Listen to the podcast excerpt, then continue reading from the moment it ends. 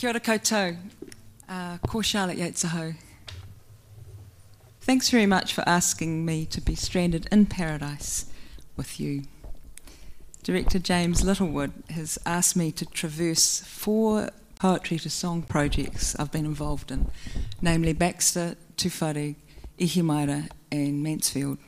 I'll chat a bit and we'll play some songs from those albums. Um, preparing for this evening turned into a long look in the rear vision mirror for me. I found the first letter that started the ball rolling dated 21st of January 1998. Over the last 23 years, these projects have been my own strange experience of being stranded in paradise. In a paradise of intersection, a collision of poetry and song, an Eden, maybe even a Glen Eden, of words and music. However, it's been episodic. Uh, I haven't been a full time devotional in this paradise. It's been pretty tidal. There have been periods of intense involvement, for sure. When each project is in full flood, I feel the force of the flow, but the tide eventually recedes with a natural ebb, and that too is like a stranding. Just when I think a particular project has been boxed up, something or someone triggers a reboot, throwing off a new spark that buries itself deep in my heart. And that triggers a now familiar series of nags. Wouldn't it be cool if we did this? Would that even work? What if we tried that, or that, and that, and that? Initially, my idea was pretty simple take a well known poet with a great body of work and an interesting, preferably controversial backstory, rustle up a bunch of hot recording artists with strong, preferably stellar track records, and get each artist to compose and set their own setting of a poem by said well known poet. Release those songs as an album and produce live versions of those as a concert or two. But there are some caveats. The poet's work has to be seriously susceptible and inviting enough to inspire a posse of extremely able songwriters and composers.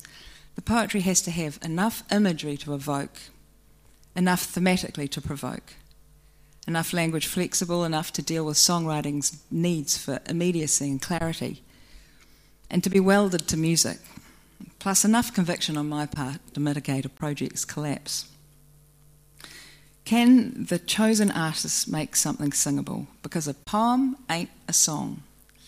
Though close cousins, songs and poems are not identical, I came to this idea sideways when I was asked to write a theme song for Parade 98, a commemoration for soldiers who served in Vietnam, and I was struggling with writing lyric relevant both to the veterans' experience and a current audience. As part of the project research, I was sent a resource kit with published print material from the late 60s, letters to the editor, articles, photos, stuff that gave a stranger to the period a real flavour of that zeitgeist. Quite a time capsule, but the writing style felt so dated in the letters and reportage. Then suddenly there was a poem that had been read as part of a protest rally. The words literally leapt off the page with a bounce and a groove, stuffed full of cliche less end rhyme and cultural dilemma and pungent nouns. A shotgun, a hangover, what a soldier says dying in a paddy field, and what Te Rauparaha would have done if he'd fought in Vietnam. The poem was called The Gunner's Lament by James K. Baxter. And I got completely distracted and started thought writing that as a song, and then wanting more, shot down to Wellington's Public Library for the collected works of JKB, Doorstep Edition and I found wealth, hundreds of poems, and I started hearing other voices here too Dave Dobbyn, Greg Johnson, Martin Phillipps, Andrew Bruff, Emma Paki, Mahinarangi Tocker, Jordan Reyne, and Rawiri Grace. The film composers Plan 9 and two poet composers collaborations, Sam Hunt and Gareth Farr, and David Eggleton to work with David Downs. I had permission and support from the tirelessly gracious Mrs. Jackie Baxter, aka JC Sturm. There was such breadth of work, I could set the artists loose to choose their own poems, a little nudging. But the final sign off of which poems were to be used and which artists could participate was retained by Jackie. It was great working with her. And I relished the treks and phone calls and spidery handwritten letters to and from Paekakariki. The album became a snapshot of style and chronology of Baxter's poetry with a mix of pop stars and independent recording artists. We stuck with word perfect or extract rather than adaptations. I'm being a little light on logistics.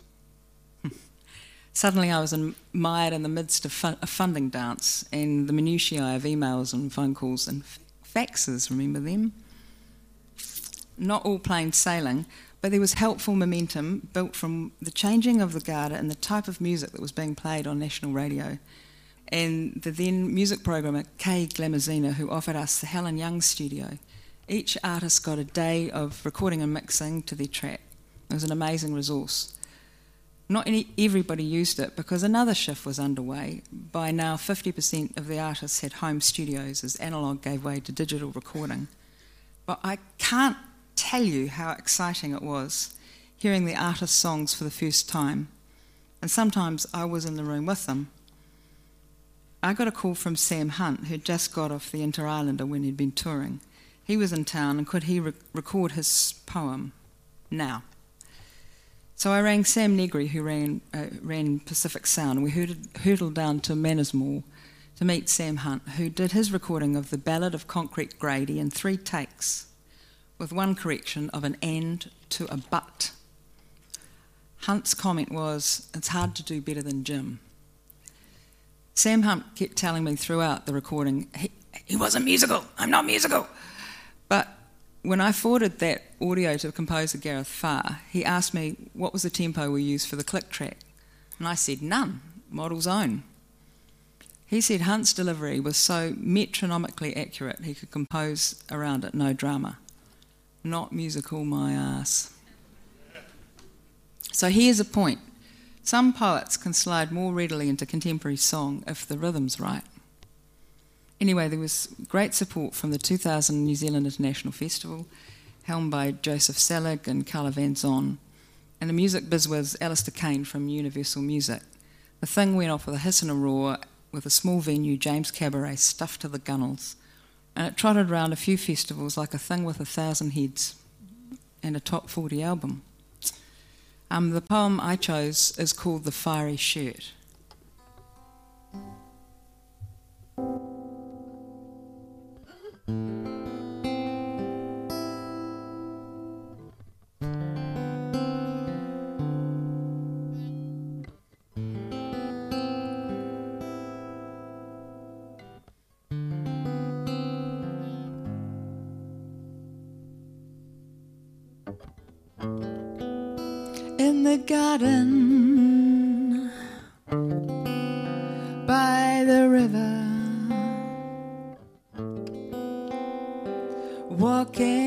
With one woman.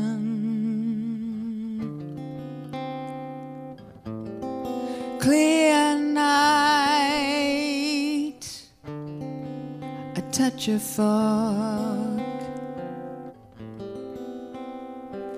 walking with one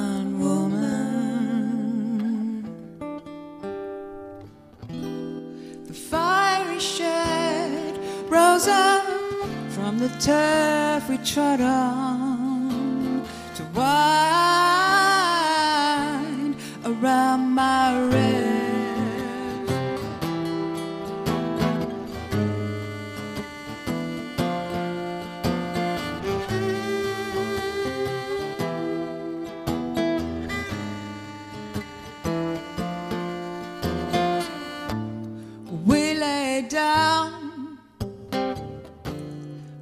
without speaking, writhing of worms under the dress.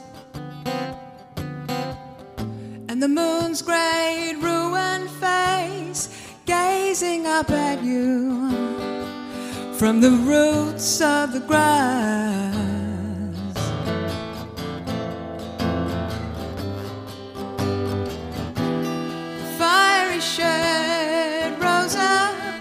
From the turf we trod on.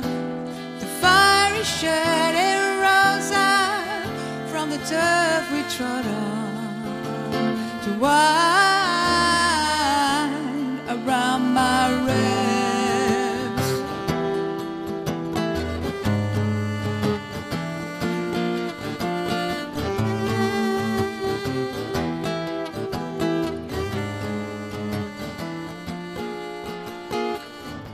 Tired of what is called life, this torture room.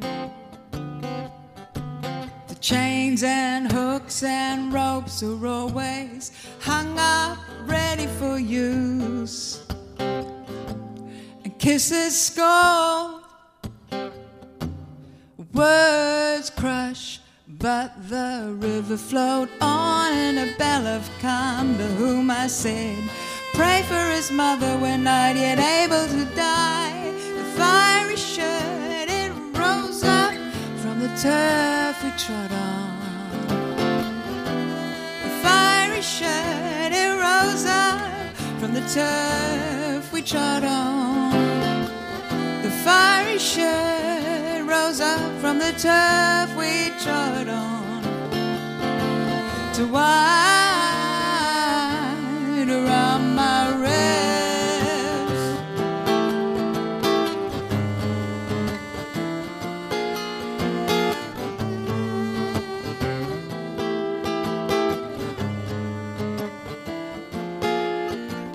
To why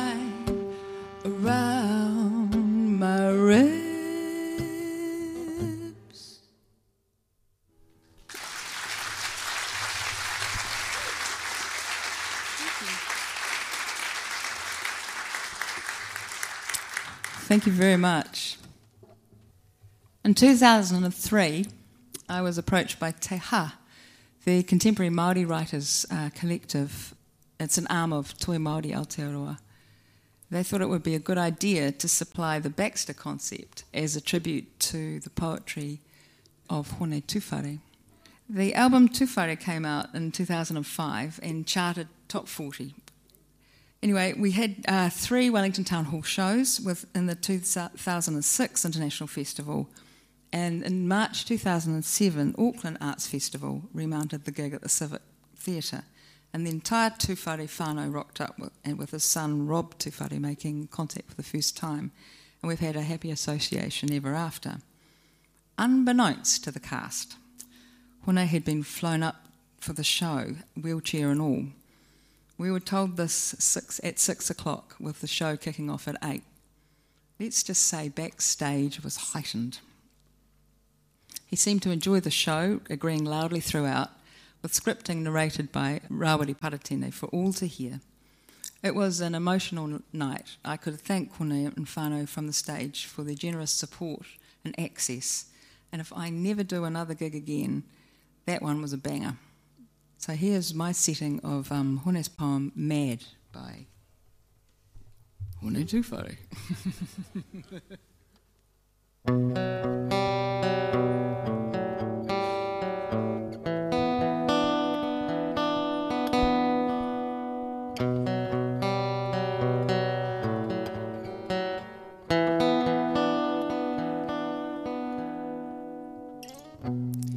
I'm too early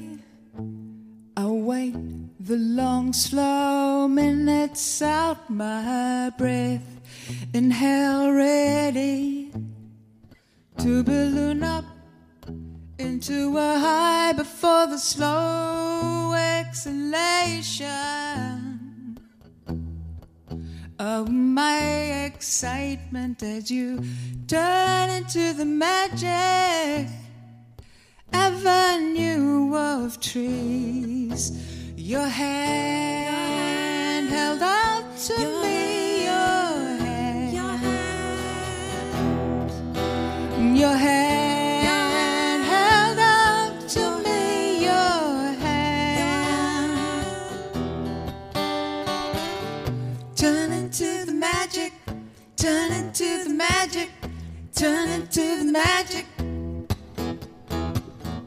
Turn into the magic, turn into the magic, turn into the magic. To my multiple infractions, awarenesses of coin silver leaves, turning a squint in air, muffled footfalls on the footpath. With your naked twinkling in the autumn light.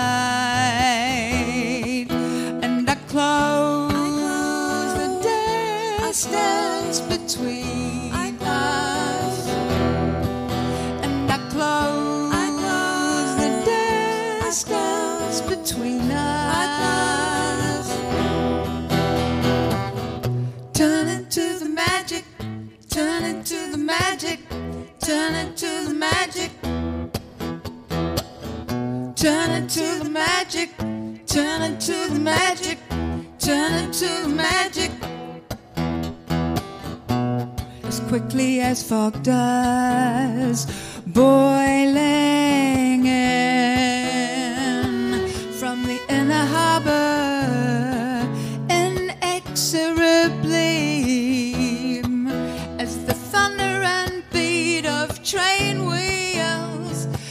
Crashing past. A tiny country station just standing there aghast, inexplicably shaken and lost and without say. Shaken and lost and without say. Infect me. That is how. That is how you infect me. That is how.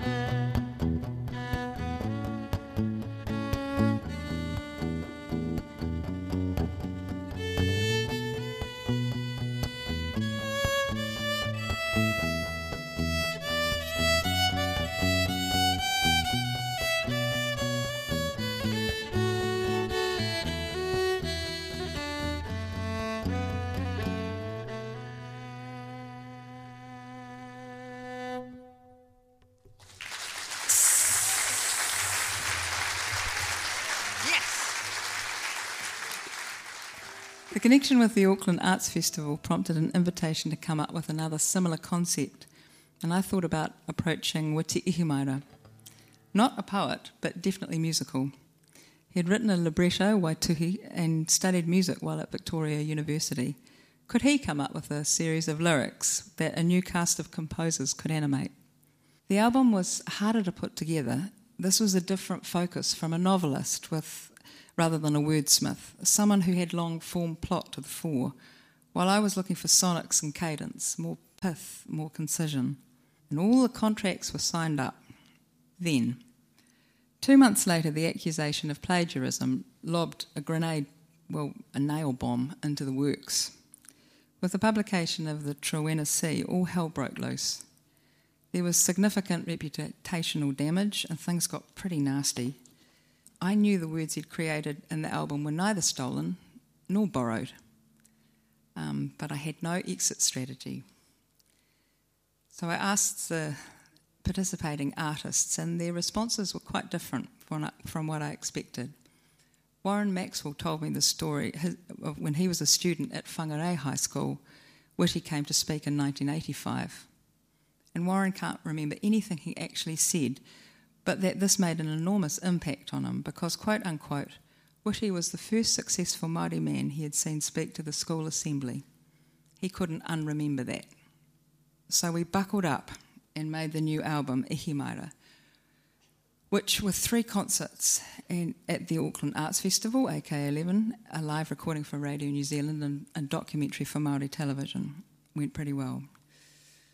Um, this is my song Kingfisher Come Home, which was constructed from the beautiful preface of Witi's short story by the same name.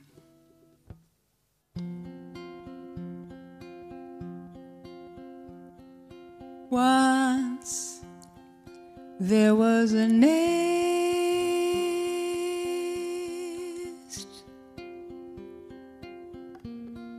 floating,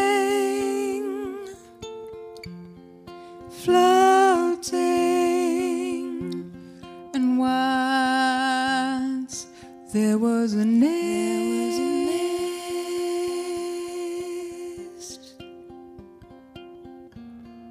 floating on the sea at summer solstice. Happy voices to charm the wind. Ooh,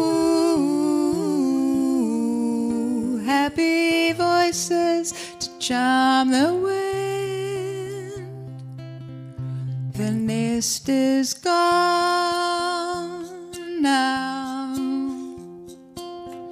Drifting, drifting away on the tide. Ooh, but somewhere, somewhere must surely float scattered straws, just a single straw, which I may light upon. Kingfisher, come home. Kingfisher, come home. Never too far to roam. Kingfisher, come home.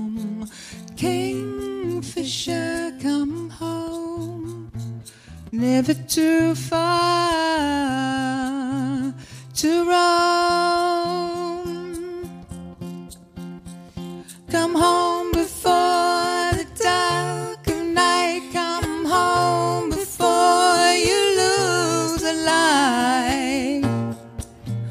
Oh, Kingfisher,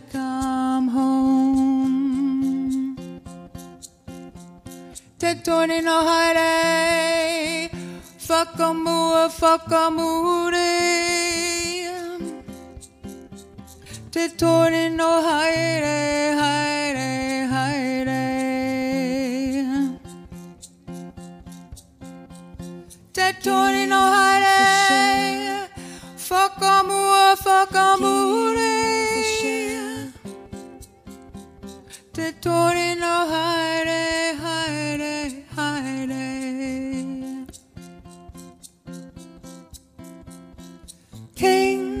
Kingfisher, come home. Kingfisher, come home. Never too far to roam. Kingfisher, come home. Kingfisher, come home. Never too far to roam.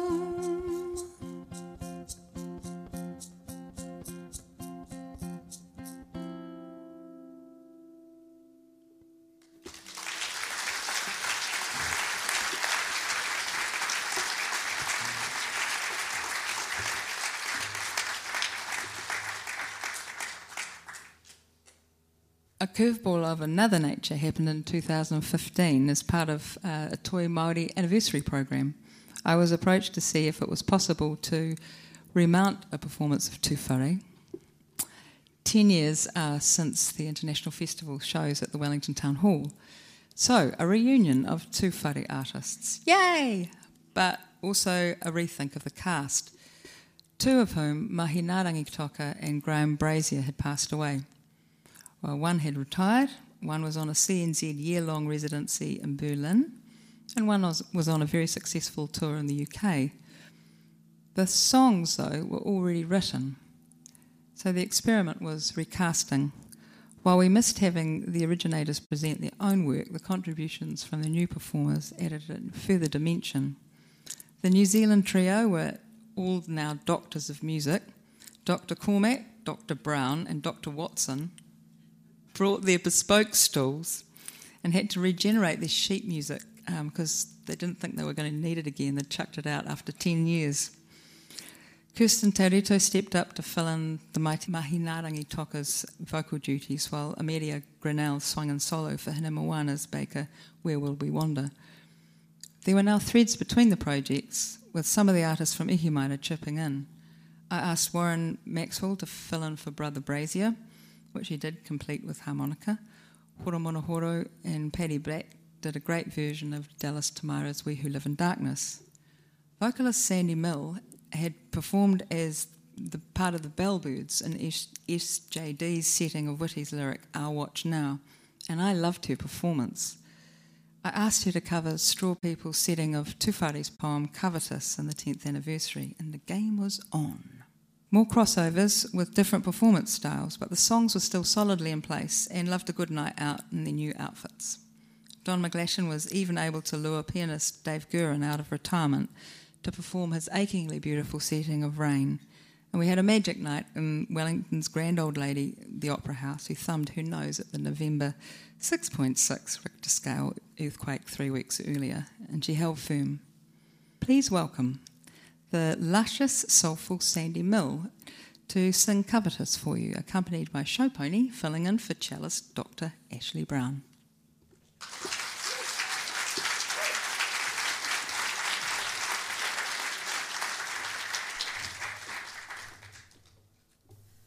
Kia ora, everyone.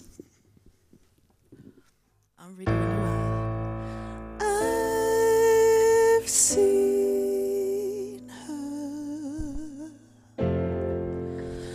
before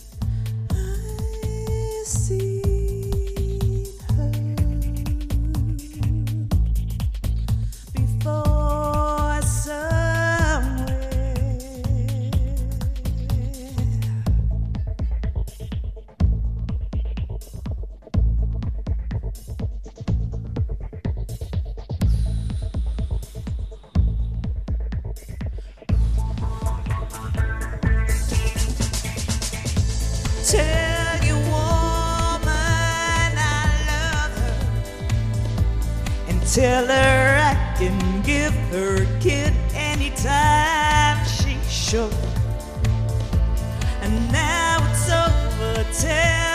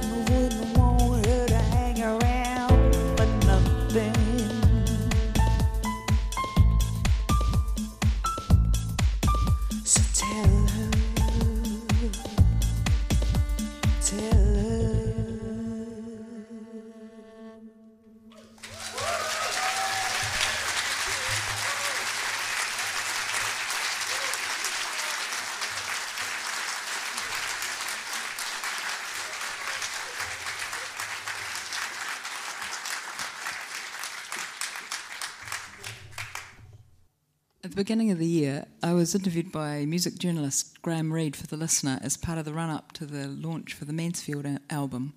Nice chat was had, and as, a, as an aside, he asked me if I'd been in touch with Andrew Brough, a songwriter whose work I'd admired in the band Straitjacket Fits, particularly his song Down in Splendour.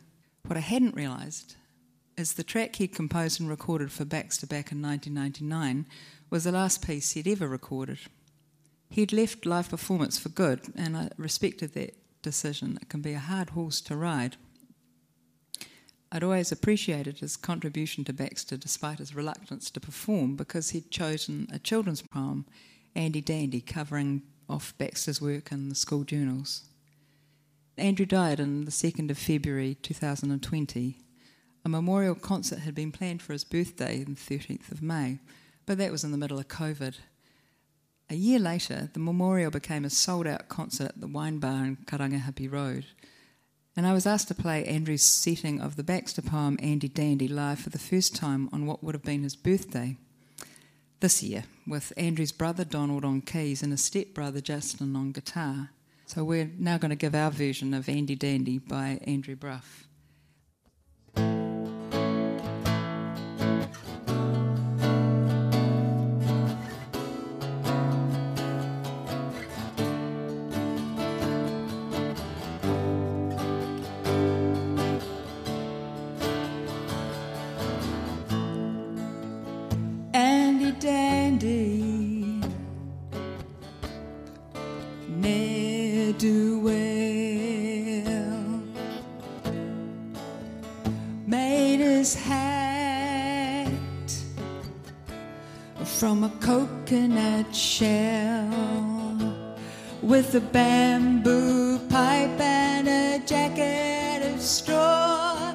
Cucumber house with a bell at the door. If you wanna come in, just ring the bell.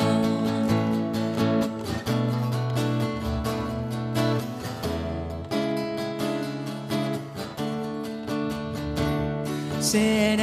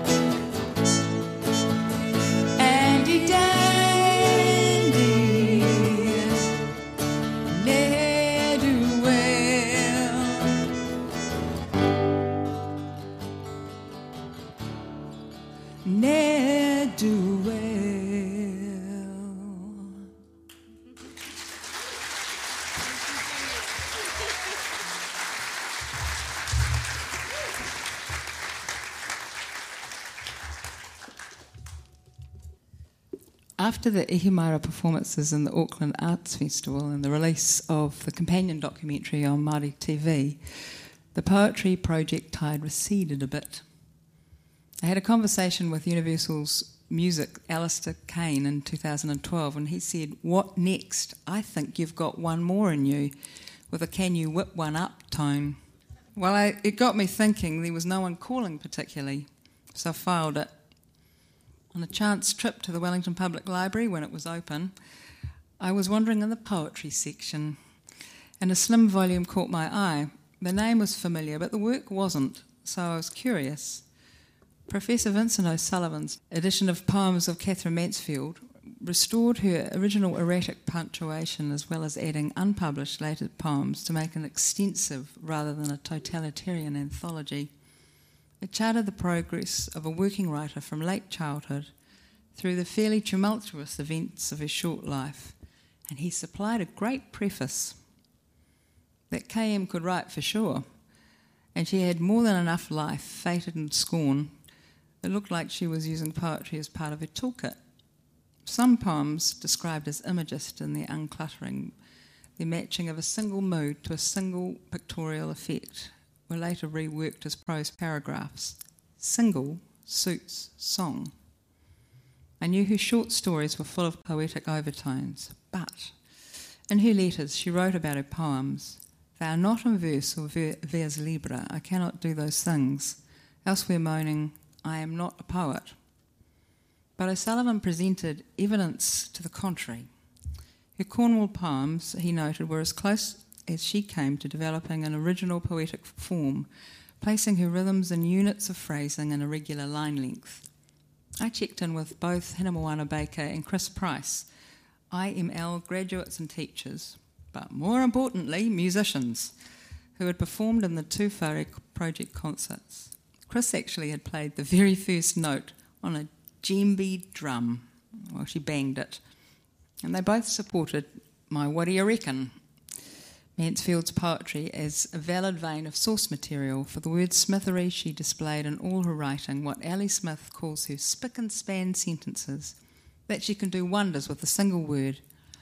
Her musicality evident in the mythic pulses she uses. This was a woman whose first career choice was a cellist. Um, that her poems are full of biographical insight and the bright eyed incisiveness she brought to daily life, giving voice to things that can't speak birds, trees, lifts, and trains. So I dug in for a fresh focus on what O'Sullivan described as the fascination of the great prose writer's mind when, for various reasons, she chooses to move from her métier. Plus, Katherine Mansfield and I shared at least one experience. We were baptised in the same font at Wellington Old St Paul's.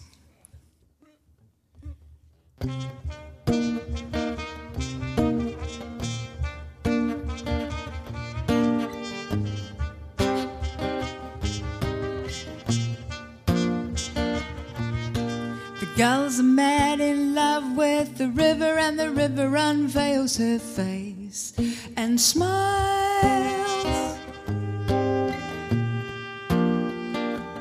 In her sleep, brooding eyes, the mirror her shining wings, she lies. On silver pillows, the sun leans over her, and he and her. He kisses, oh, he kisses her. There are sparks in her hair, and she stirs in laughter. He warms and he warms her. He kisses, oh, he kisses her. Be careful, my beautiful waking one, you'll catch on.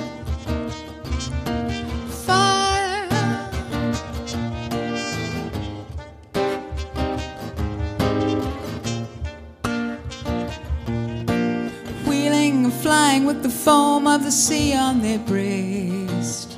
The ineffable mist of the sea, they're clinging to her wild, wild wings.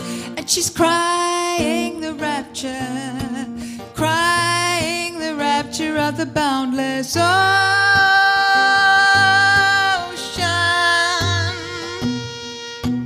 girls are mad river. The girls are mad in love with the river. The girls are mad in love with the river.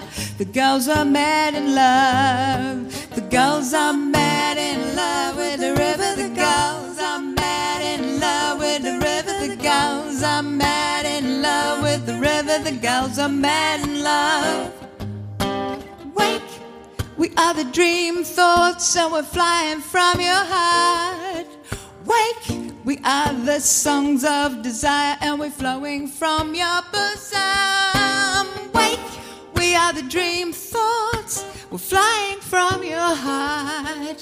Wake, we are the songs of desire, and we're flowing from your bosom. Well, I think that the sun will lend her his great wings and a river will fly away to sea with the man and love birds. And he warms, and he warms her. He kisses, oh, he kisses her. There are sparks in her hair, and she stirs in laughter. He warms, and he warms her. He kisses, oh, he kisses her. Be careful, my beautiful waking one, you'll catch on. Fire, you will catch on. Fire, you will catch on.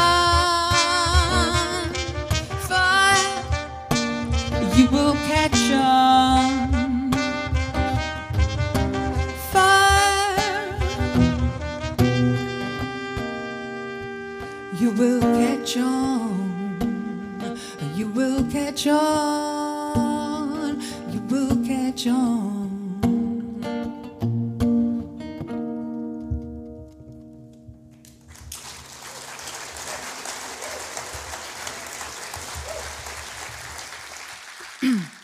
I've got to say that one of the highlights of these projects has been the opportunity to work closely with amazing New Zealand recording artists. I've never engaged complete novices, but established and exciting songwriters and performers who bring their not inconsiderable talents and specificities to these poems and texts, crafting new creatures. But as you can imagine, these artists come in all sorts of personalities and ways of moving through the world. While they're curated or selected for content and delivery, I've had the privilege of seeing people at their very best but sometimes they're least best. One artist had been banned from ever going into the Civic Theatre again, and I had to grovel to reverse that in 2007. Someone else was kicked out of the Christchurch Arts Festival Spiegel tent for repeatedly throwing glasses of red wine over another artist.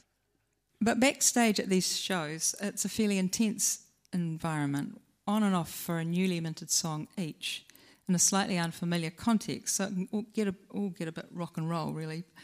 However, this next performer nearly didn't make the cut for the Mansfield album, not for her talent, but because schedules and infrastructure nearly didn't align.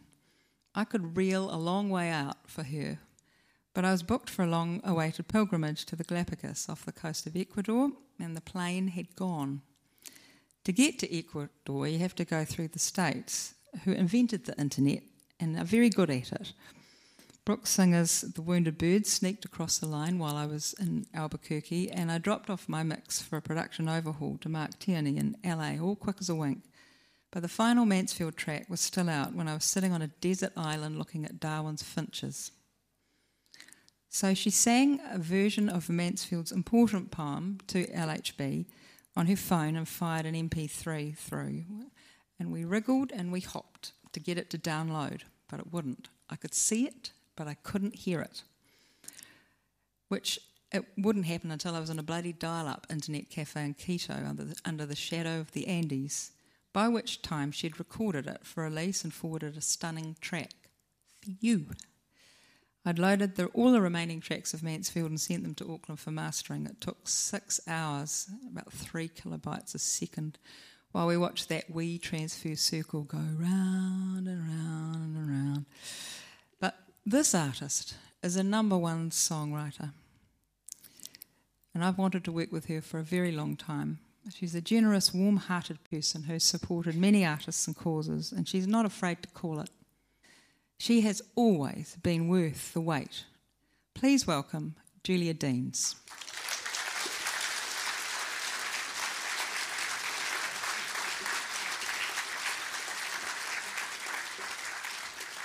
Thank you. That's a nice introduction. I was prepared, uh, sort of contemplating just staying in the wings a little bit too long. Just to, to see what else I'd say. Yeah, and to the weight. um, Julia, um, how did you write to LHB?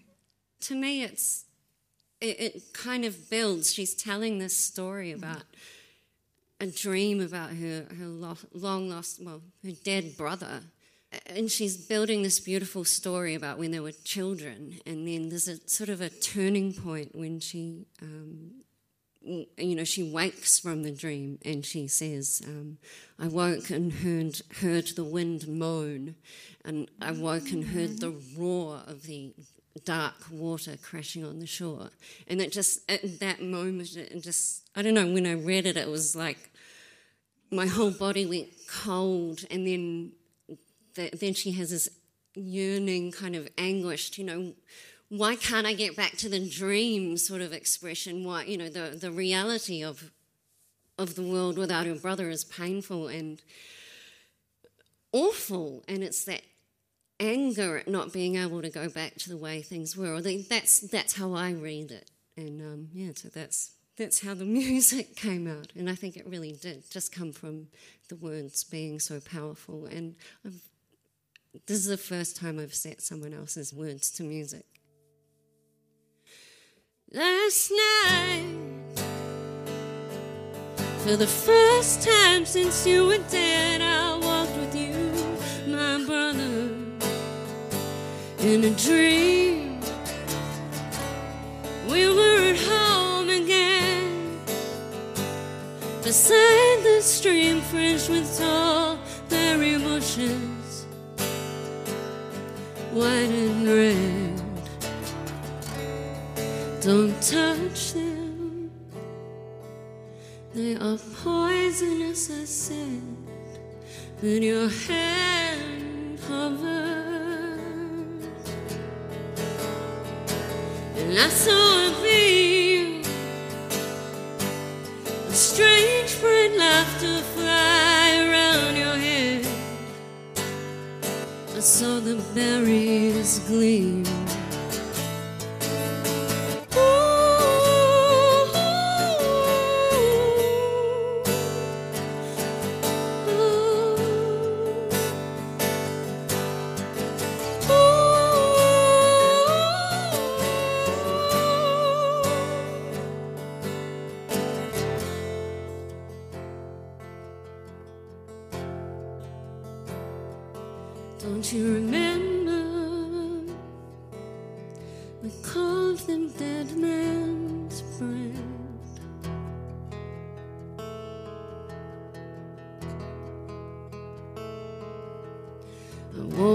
Woke